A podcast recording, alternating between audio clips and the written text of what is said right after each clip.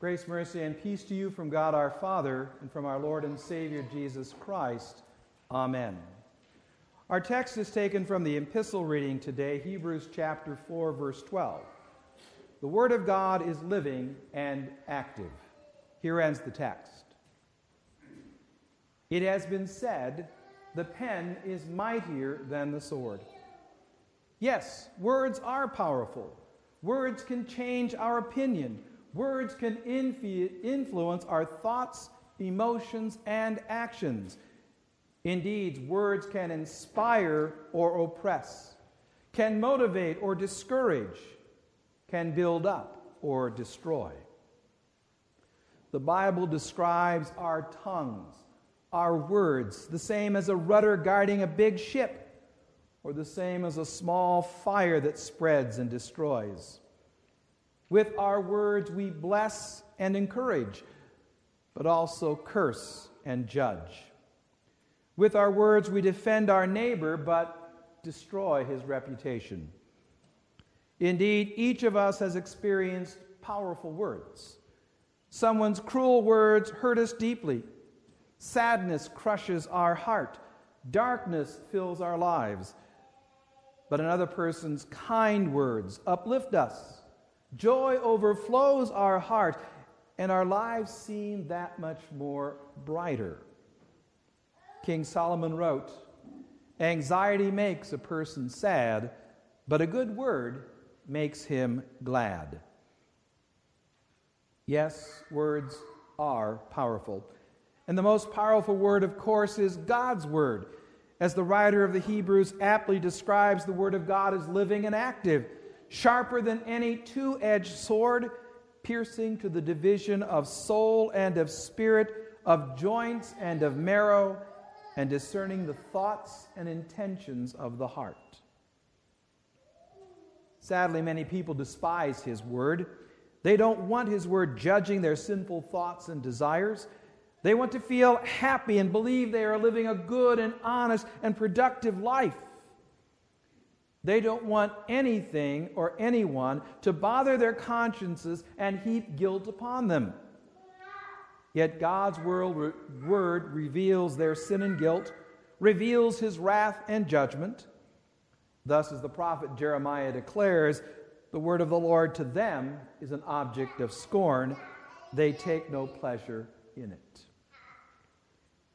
Instead, the world tries to convince us that God's word is archaic, weak, dead, worthless, and even harmful and dangerous.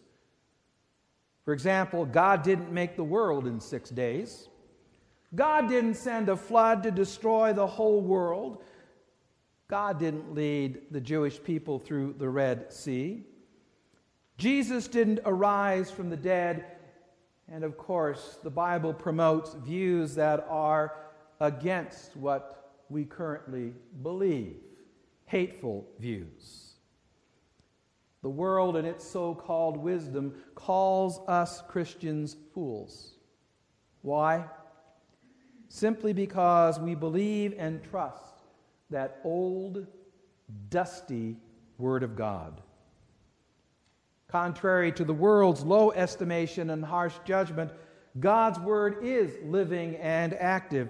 The Lord declares through the prophet Isaiah, My word shall accomplish that which I purpose, and shall succeed for the, that which I send it. His word created the heavens and the earth.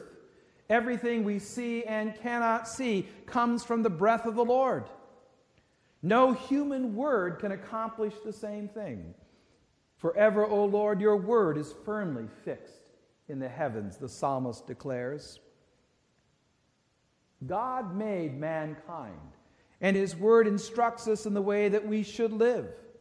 His law teaches us that we must be holy and righteous, the same as the Lord our God is holy and righteous.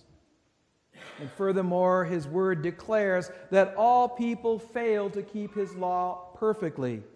All people are sinners, and we deserve nothing but punishment and death for our sins.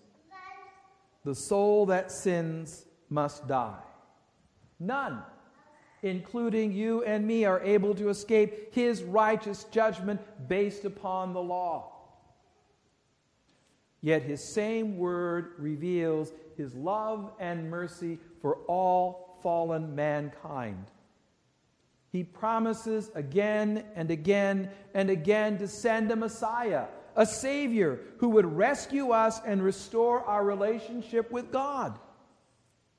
As Paul declares, when the fullness of time had come, God sent forth his Son, born of a woman, born under the law, to redeem those who were under the law.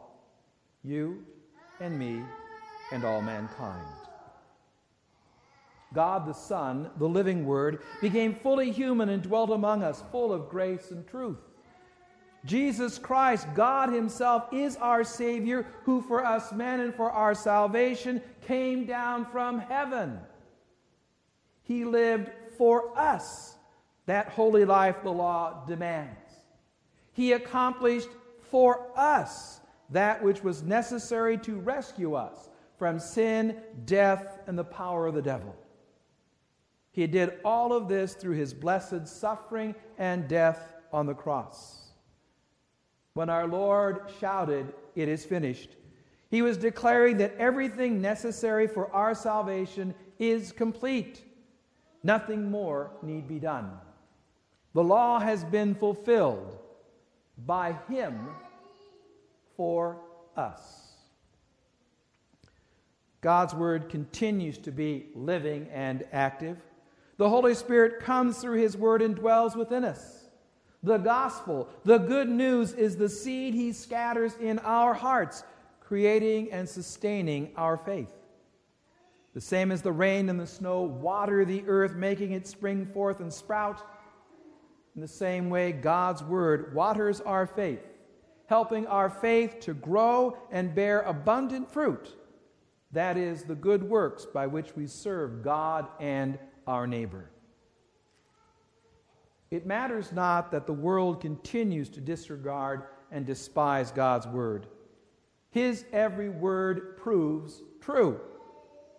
His word shines the same as a light through the spiritual darkness of this world, guiding us as we walk along the path of righteousness. As the psalmist writes, Your word is a lamp to my feet and a light to my path. It matters not that the world, through its cares and pleasures, its allurements and temptations, seeks to stifle and choke our faith. God's Word protects us.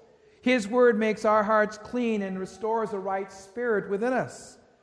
We keep our way pure by guarding it according to the Word of God. And again, we read from the Psalms I have stored up your Word in my heart that I might not sin against you. Or as our Lord Jesus prays for his followers, sanctify them in your truth. Your word is truth. It matters not that the world hates and persecutes us. We can still trust God's word and live following his word here on earth. Why?